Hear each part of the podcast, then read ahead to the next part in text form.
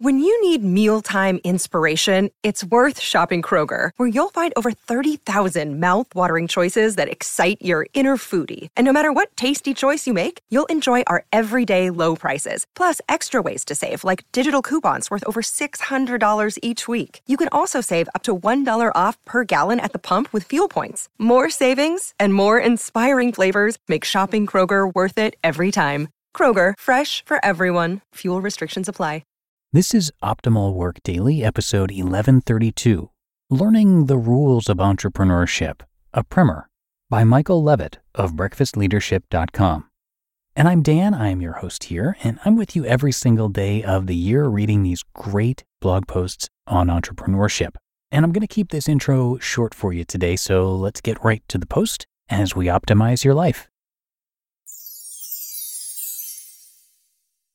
Learning the Rules of Entrepreneurship, a Primer, by Michael Levitt of BreakfastLeadership.com. We tend to think of entrepreneurs as mavericks and innovators.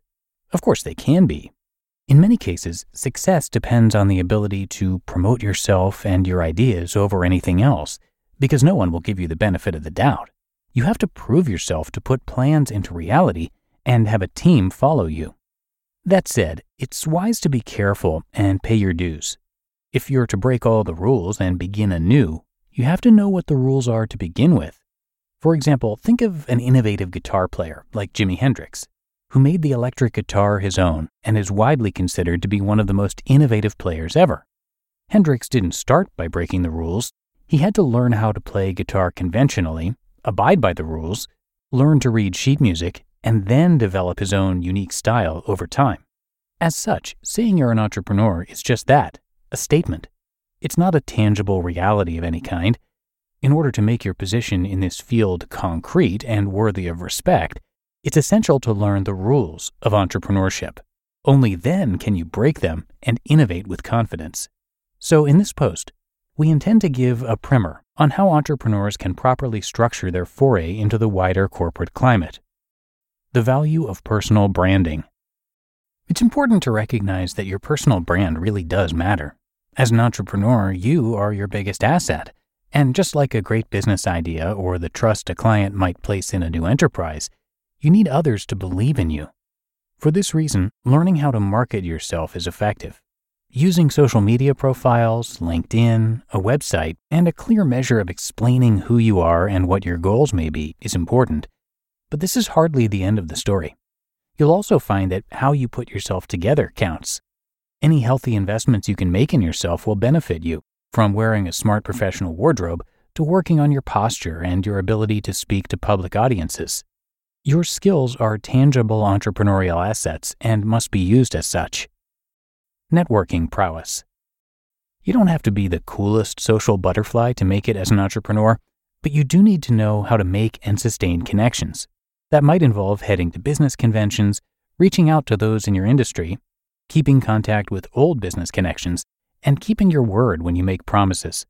That latter piece of advice is essential because your reputation can sometimes do the work for you in terms of networking. You don't have to hang out in all the coolest bars visited by the top players of your industry, but you do need to be affable, responsive, respectful, and courageous. When people remember you for those necessities, you never know what benefits it may bring. A good example is that of Gordon Ramsay, who, after one of his friends was sacked by the same corporate entity that managed the restaurant he was head chef for, left to create his own restaurant brand. Most of the staff left with him. That shows the power of close networking and how people can support you if you inspire belief. Tangible, legal, and regulatory understanding. You don't have to be a solicitor or lawyer to win as an entrepreneur. In fact, most entrepreneurs aren't trained in this specialty. However, it's very helpful to have a distinct understanding of the laws and regulations that bind the sector you hope to work in. You can always use legal assistance, advisory books, and general educational courses to become much more aware of your responsibilities and parameters imposed on you in specific areas.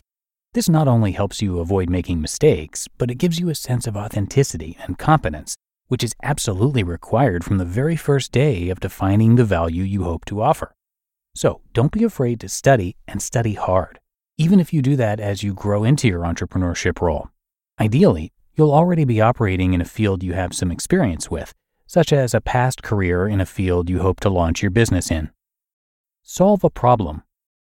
The status of entrepreneur is meaningless for the most part, in that someone can claim this title and never really do anything with it over time. It's the same way as saying you're a novelist because you might have plans to write a novel one day. This status doesn't really apply until you sit down and begin outlining your story. As such, try not to let the vague notion of what an entrepreneur is define how you proceed. Instead, seek to solve a problem that you feel is important to rectify. Perhaps you've noticed that in the age of smartphone apps and near limitless connectivity, an industry hasn't adopted new and convenient standards, and you wish to be the first to do so. That worked out quite well for Uber. Maybe you're not happy with the sustainability drives of a given industry, or you've noticed a spot in the market for a service that just isn't being offered. Solve a problem. Work to position yourself as the solution. This way, you will have been practicing entrepreneurship without having to write impressive posts on LinkedIn proving what you are. Your work will speak for itself, and your purpose will shine. Take it a day at a time. Entrepreneurs aren't born overnight. You may wish to set the stage for your entrepreneurship, be that planning your business idea after you complete your day job, or even deeply researching an industry to see how it ticks over. Not all entrepreneurs have endless reserves of investment or family money to try their idea and keep at it. As such, do what you can to lay each brick in the wall as well as you can and see the results grow. Celebrate the small successes. Sometimes just having enough to quit your day job is a huge milestone that should be celebrated. With this advice, you're sure to learn the rules of entrepreneurship in the healthiest way. You just listened to the post titled Learning the Rules of Entrepreneurship, a Primer, by Michael Levitt of BreakfastLeadership.com. When it comes to hiring, don't go searching for the one. Just meet your match with Indeed. Indeed is your matching and hiring platform with over 350 million global monthly visitors and a matching engine that helps you find quality candidates fast. Ditch the busy work.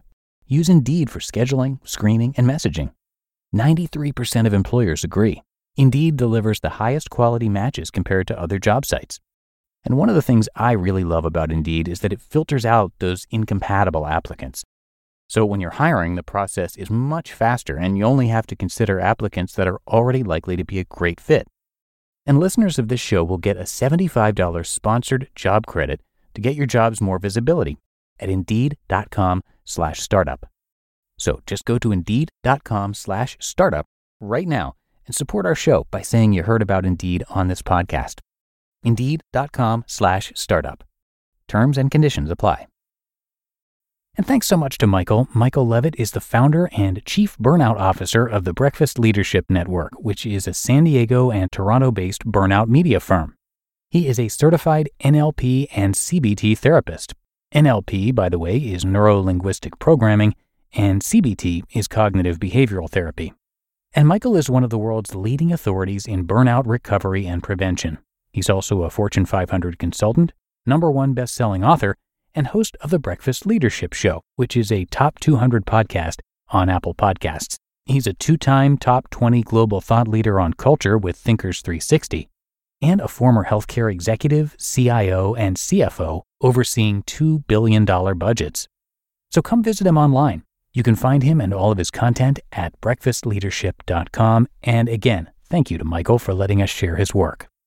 Okay, that's going to do it for another edition of Optimal Work Daily. I hope you enjoyed it, and I will see you right back here tomorrow, where your optimal life awaits.